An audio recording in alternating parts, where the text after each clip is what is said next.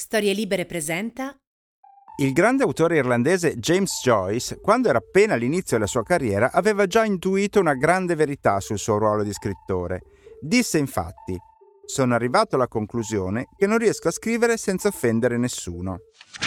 Il premio Nobel polacco, dall'impronunciabile nome di Czesław Miłosz, ha una visione ancora più pessimista, dichiarando: «Ovunque nasca uno scrittore, quella famiglia è distrutta». Questo è dunque il destino di chi scrive. I suoi romanzi possono essere amati ma anche odiati, possono suscitare ammirazione ma anche disturbare, scandalizzare, inorridire. È il prezzo da pagare per chi sceglie di raccontare delle storie. Ma del resto, se James Joyce voleva fare una vita più tranquilla, poteva andare a fare l'influencer, no? Sono lo scrittore Matteo B. Bianchi e questo è Copertina, un podcast dove si spacciano consigli di lettura.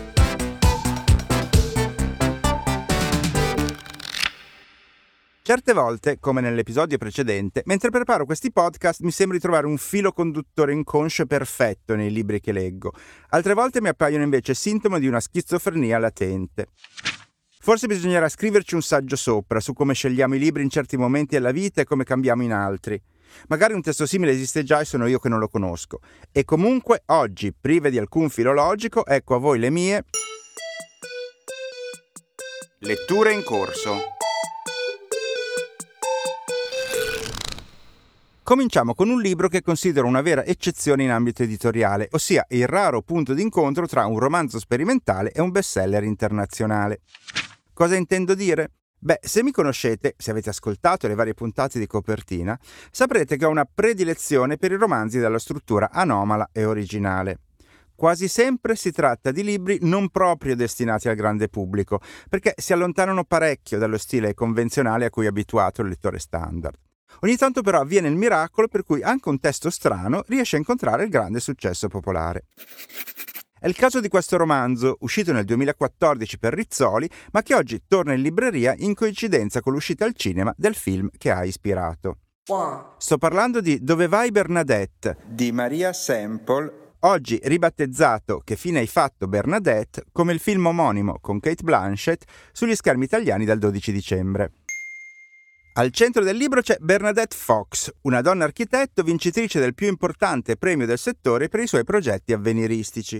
Peccato però che, dopo aver realizzato quello che tutti considerano il suo capolavoro, si sia ritirata a vita privata e viva più o meno da reclusa nella sua abitazione di Seattle con il marito e con la figlia Bea, una ragazzina dall'intelligenza fuori dal comune. E quando Bea chiede come regalo di compleanno di poter visitare l'Antartide insieme ai genitori, succede l'imprevedibile. Al momento della partenza Bernadette scompare all'improvviso e malgrado le ricerche di investigatori e polizia sarà soprattutto la ragazzina a fare di tutto per ritrovarla. Ma cosa c'è di tanto originale, direte voi? Beh, il fatto che si tratta di un romanzo costituito da frammenti, email, messaggi, pagine di diario e così via. Non una vera narrazione, dunque, ma una serie di documenti e materiali attraverso i quali il lettore riesce a ricavare la storia e i suoi incredibili sviluppi. Dotato di una trama avvincente e anche di una buona dose di acida ironia, specialmente ai discorsi dell'anticonformista Bernadette, in grado di litigare con chiunque, dalle madri dei compagni di scuola della figlia ai giardinieri della casa accanto, il libro è un curioso mix di sperimentazione e intrattenimento, che negli Stati Uniti ha incontrato i favori tanto del pubblico che della critica. Basti pensare che un autore ricercato come Jonathan Franzen ha detto di averlo letteralmente divorato, e mi sembra un testimonial più che autorevole. Se cercate una lettura un po' leggera da bestseller, ma non volete scendere ai livelli di Dan Brown o delle cinquanta sfumature di noia, ecco l'avete trovata. Il secondo libro di cui vi parlo è firmato da Sacha Naspini, un autore che qui a Copertina ha numerosi fan.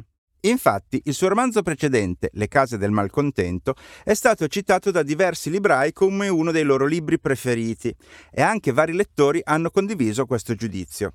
Quindi non potevo ignorare il suo nuovo romanzo, uscito a settembre e pubblicato come sempre dalla casa editrice E O col titolo di Ossigeno.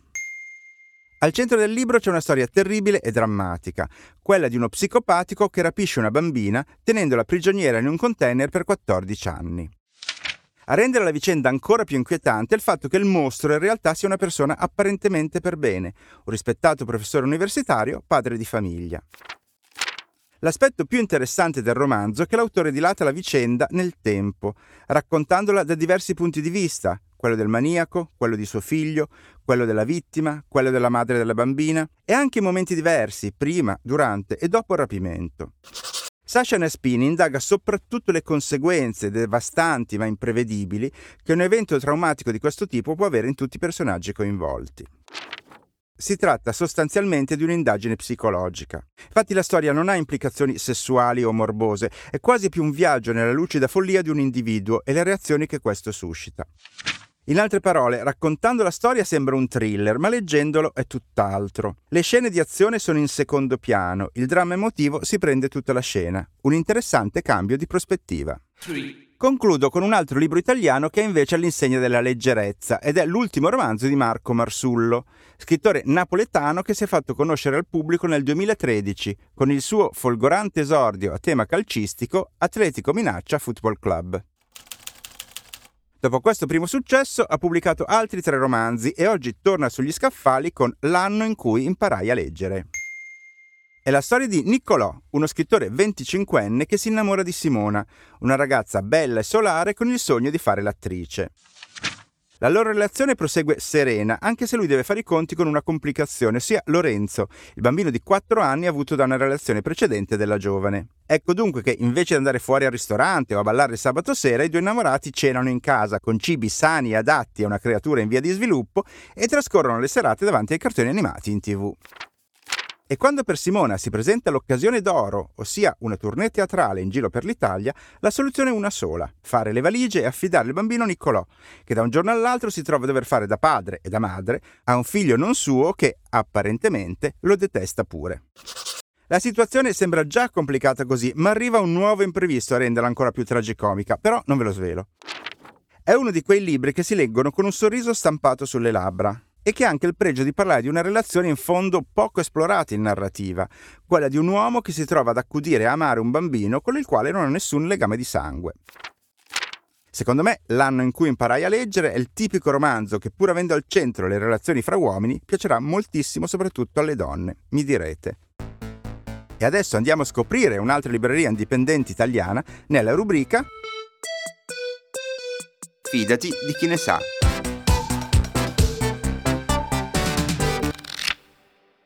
La nostra libraia di oggi si chiama Chiara Condò e arriva dalla Calabria, precisamente da Tropea. Benvenuta. Ciao e grazie Matteo. Tropea, come sappiamo, è una splendida località di mare situata sulla costa calabrese, denominata, se non sbaglio, Costa degli Dei o Costa Bella, due nomi che fanno già capire che si tratta praticamente di un paradiso turistico. Eppure mi sembra che fino a che tu non abbia preso l'iniziativa era una cittadina senza librerie, dico bene? Allora, in realtà una libreria c'era dal millenovecentonovantaquattro in poi ed è stata proprio la libreria in cui io ho cominciato a lavorare a diciotto anni.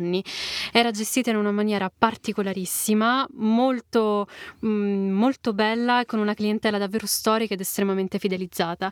Eh, la storia della mia libreria comincia proprio con la fine della vecchia libreria di Tropea e questa storia è già di per sé come se fosse un romanzo, perché la proprietaria per la quale io lavoravo eh, è venuta a mancare proprio poche settimane prima del mio esame finale alla scuola Librai, lasciando a me il compito di continuare il lavoro e pochi mesi dopo, nel primo giorno di primavera del duemilaquindici, ho aperto il Pensiero Meridiano, la mia libreria. È una storia da film con Emma Thompson. E quindi da quando esiste il Pensiero Meridiano? Dal ventuno marzo duemilaquindici, quindi a breve saranno cinque anni. Noi abbiamo avuto qui ospiti a copertina librai di grandi città, librai di piccole città, librai di provincia e ci hanno raccontato tutte le loro esperienze. Ma il tuo, secondo me, è un caso ancora diverso. Cioè, cosa vuol dire gestire una libreria in una località di vacanza? Cosa succede quando i turisti se ne vanno, per esempio? La schizofrenia completa e totale, nel senso che io dico sempre che noi abbiamo tre clientele diverse perché noi viviamo tre periodi completamente diversi. C'è la Tropea dei locali, la Tropea invernale, quindi ricordiamo che Tropea ha seimila abitanti, in inverno scendiamo anche a cinquemila o a quattromila perché, come tutte le cittadine del sud Italia, siamo gravati dallo spopolamento e dal, dai fuorisede. Abbiamo la Tropea della clientela italiana e poi abbiamo quella della clientela straniera, tre clientele diverse. Succede che quando tutti vanno via, quando non ci sono più voli diretti, quando i flussi turistici vengono chiusi, restiamo noi abitanti con i nostri sogni, le nostre certezze e la nostra voglia di comunità. Perché in un contesto che vive una stagionalità così forte, così anche atroce, è necessario che la comunità ritrovi se stessa, e la funzione sociale della libreria si trova proprio qui, in questo punto, in questo momento, ed è a questo che servono soprattutto le tante attività che noi proponiamo, soprattutto quelle principe cardine del nostro calendario, che sono i gruppi di lettura. Parliamo della clientela tipo turistica italiana e della clientela straniera. Ci sono delle differenze fondamentali nella lettura, nella scelta? Ricordiamo soprattutto che a Tropea ci sono importanti scuole di eh, italiano per stranieri. Questo vuol dire che ci approcciamo con delle persone che fanno di tutto per parlare nella nostra lingua. E io non dimentico mai di lavorare in un posto che centinaia di migliaia di persone scelgono per le proprie vacanze. Allora, il cliente straniero non si approccia ai libri, soprattutto quelli in lingua italiana, di letteratura italiana, con l'approccio che potrebbe avere un bambino. Ed è bellissimo guidarli nella selva oscura dei nostri titoli.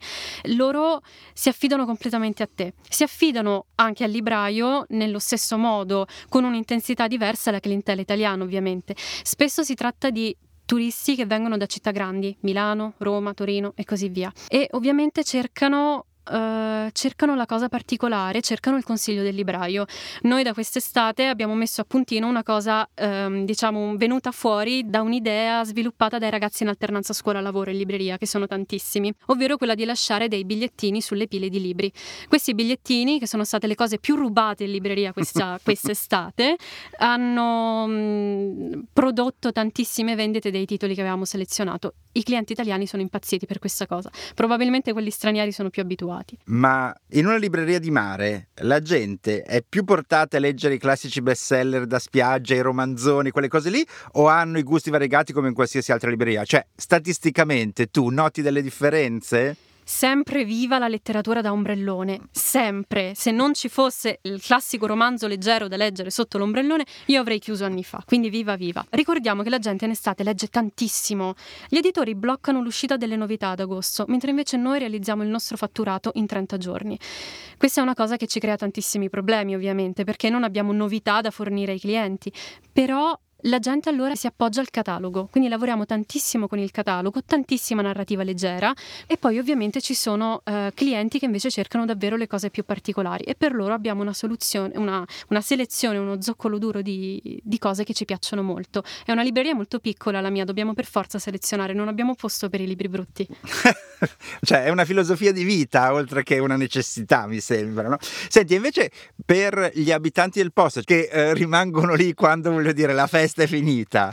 Vivere a Tropea è un privilegio, c'è anche il privilegio della calma, quando tutta la festa estiva, questa festa mobile, se n'è andata, resti e davvero ti appropri di un territorio meraviglioso. Allora, ricordiamo che a Tropea non c'è la biblioteca, e la provincia di Vibo Valentia non è servita da mezzi pubblici, la prima biblioteca è a trenta chilometri, ergo se sei un ragazzo che non hai la patente non puoi usufruire del servizio di prestito bibliotecario. Quindi io devo avere tutto, io devo avere da Orgoglio e pregiudizio all'ultimo di John Grisham. Io sono davvero una bottega di paese, anzi faccio di questa cosa un po' un cavallo di battaglia. Io devo essere accogliente, devo avere tutto per tutti. Cosa leggono i locali? Intanto manca una generazione intera.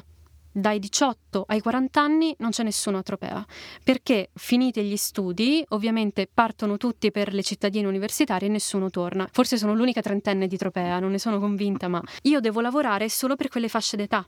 Allora abbiamo degli adulti che sono per esempio appassionati di storia locale, comunque di narrativa o ovviamente saggistica, cose molto particolari, oppure tantissimi ragazzi, e lì io sono andata davvero a battere a tutti i costi, perché è facile portare avanti una clientela fidelizzata, ma vai a fare nuovi lettori. Eh certo. Cioè, se il bacino di utenza è fatto di non lettori, eh, noi dobbiamo andare a prendere quelli. Dobbiamo essere capaci noi librai di creare un bisogno nuovo dove non c'è. E ripeto, io sono l'unica libreria indipendente della provincia, la Calabria è probabilmente la regione che meno legge in Italia, Vibo è anche ultima provincia d'Italia per qualità della vita. Sembra che non ci sia spazio per la lettura, per la cultura. Invece è proprio lì dove non hai niente che tu devi essere come i pionieri del Far West. E tu quindi come li accalappi, diciamo, questi giovani lettori, tu a cavallo col Lazio nel Far West? Allora, il libro è un'occasione di incontro, è una passione, le passioni si condividono. Quando ci piace andare a golf andiamo a cercare delle persone con cui condividere questa passione. È la stessa cosa con i libri. Esco dalla libreria. Il libraio non deve stare dentro, deve star fuori. Esco e me li vado a prendere, uno per uno.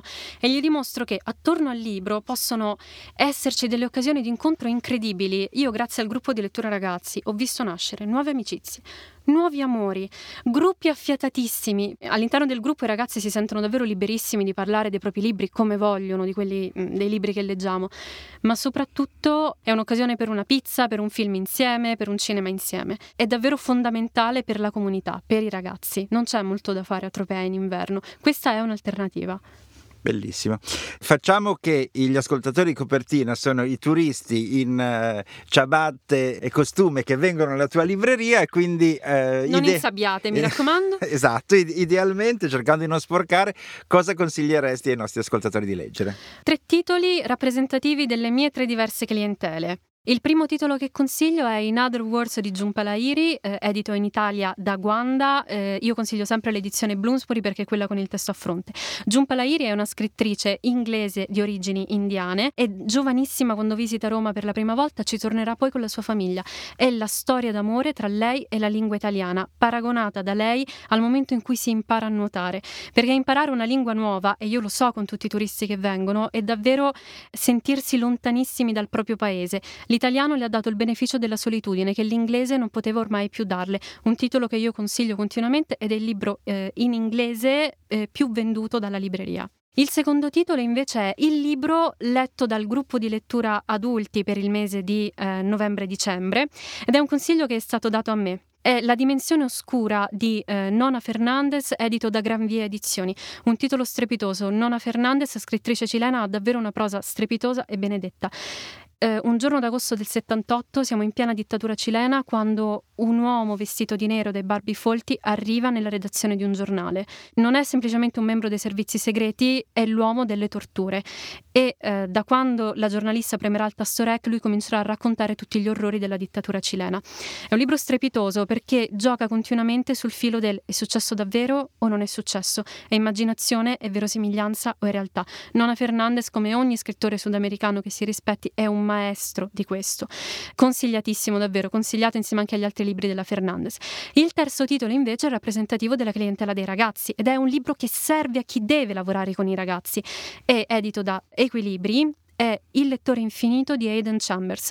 Aidan Chambers è uno scrittore insegnante che ha alle spalle davvero tantissimo lavoro con i ragazzi ed è un manuale perfetto con poca teoria, moltissima pratica per lavorare con i ragazzi. Come faccio ad educare un ragazzo alla lettura? Su cosa devo insistere? Quali sono gli strumenti di cui io ho bisogno e che io devo fornire ai ragazzi affinché loro possano scegliere da soli cosa amano, diventare quindi lettori adulti e consapevoli. Eh, consigliato per tutti i librai, i bibliotecari e per chi si deve, deve lavorare con i ragazzi e con i libri. Bellissimo, io non ti ho interrotto mai perché sei partita a tavoletta, ne hai sparati tre con una precisione veramente ammirevole. Praticamente sei, come dire, sbobinabile così com'è e non devi fare neanche correzioni. Che complimento. Concludiamo con una domanda che a me piace sempre fare, perché dal momento che, come tu stessa mi dici, il lavoro del libraio è anche un lavoro di contatto con le persone, particolarmente nella tua libreria, che è anche una libreria appunto frequentata da turisti, quindi mh, incontrerai un, un vasto numero di persone italiane e straniere, se c'è qualche aneddoto particolare, qualcosa di veramente strano che ti è successo. Beh, un giorno è entrato un ragazzo in libreria completamente scalzo con uno zaino sulle spalle e mi ha chiesto il permesso di poter dormire in libreria per una notte, al che gli ho pensato, forse devo sviluppare un'idea di marketing su questa cosa. Potrebbe essere una, un'alternativa Airbnb e fare un circuito di, di librerie in cui la gente può andare a dormire. Questa è un'idea che lanciamo da questo podcast e poi se dovesse partire ci facciamo dare una percentuale. Grazie mille Chiara e in bocca al lupo per tutta la tua attività. Grazie a voi, venite a trovarci a Tropea. E mentre Chiara ritorna a Tropea noi siamo giunti agli... sgoccioli.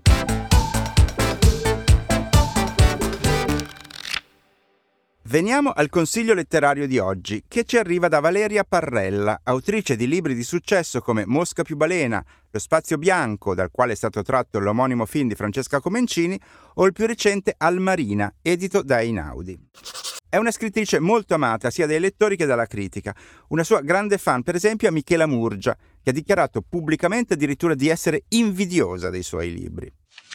Tra l'altro il suo esordio è legato a una vicenda molto particolare che non so se conoscete, probabilmente no, perché me l'ha raccontata personalmente Marco Cassini, il suo primo editore in Minimum Fax. È successo che Valeria aveva spedito alcuni racconti alla redazione, ma senza includere i suoi contatti sul manoscritto. Quando in casa editrice li hanno letti ne sono rimasti molto impressionati, ma si sono resi conto di non avere nessun modo per comunicarglielo. Qualcuno ha dovuto cercare fra le buste gettate nel cestino per risalire al suo indirizzo e per fortuna le hanno ritrovato, se no non avrebbero potuto scriverle. In altre parole, abbiamo rischiato che il debutto di Valeria Parrella non avvenisse mai, perché lei non aveva mandato i racconti ad altre case editrici, solo a loro, e sarebbe stato un vero peccato perderla. Oltretutto Valeria è anche un'appassionata lettrice, tanto che da anni tiene la rubrica delle recensioni letterarie sul settimanale Grazia. Aggiungo anche che a mio personale giudizio è anche una delle persone più simpatiche e divertenti in ambito letterario. Se l'avete mai sentita parlare a una presentazione, concorderete con me. La sua simpatia travalica anche in questo vocale che ha lasciato per Copertina, nel quale consiglia un classico moderno con il tono e l'intimità di un'amica. Sentiamo. Passano tanti libri tra le mani per lavoro, ma proprio tanti. Così solo in estate riesco a recuperare dei classici che non avevo mai letto, e quello che voglio suggerire a voi è quello che ho letto io quest'estate, che è Memorie di Adriano di Marguerite Yourcenar. Molti di voi l'avranno già letto. Ebbene, non vi invidio, perché io l'ho letta quest'estate e per la prima volta dopo tantissimi anni sono tornata a sottolineare un libro. L'ho sottolineato perché uno ha sempre la speranza di, di, di catturare qualche cosa, poi in realtà non è così, perché è un libro inafferrabile. È vero, attende ciò che il titolo promette, sono le memorie dell'imperatore Adriano, ma in realtà sono le memorie di tutti noi uomini contemporanei, uomini e donne contemporanei, quando ci smarriamo di fronte alla paura della morte, di fronte alla vertigine dell'ambizione e di fronte all'amore. È bellissimo. Grazie Valeria, col tuo messaggio siamo giunti alla fine di questa puntata. Facciamo quindi un recap, come direbbero gli inglesi, dei libri citati finora. Io vi ho parlato di Che fine hai fatto Bernadette di Maria Semple Rizzoli, Ossigeno di Sacha Naspini e O, L'anno in cui imparai a leggere di Marco Marsullo e Einaudi. Chiara Condò della libreria Il Pensiero Meridiano di Tropea ci ha consigliato Jhumpa Lahiri, in altre parole Guanda. Nona Fernandez, La dimensione oscura, Gran Via. Aidan Chambers, Il Lettore infinito, Equilibri. E infine Valeria Parrella ci ha invitato a leggere, o a rileggere, Le memorie di Adriano di Marguerite Yourcenar, Einaudi. Ci sentiamo fra due settimane con l'ultimo episodio per questa stagione di Copertina. Ciao! Ciao.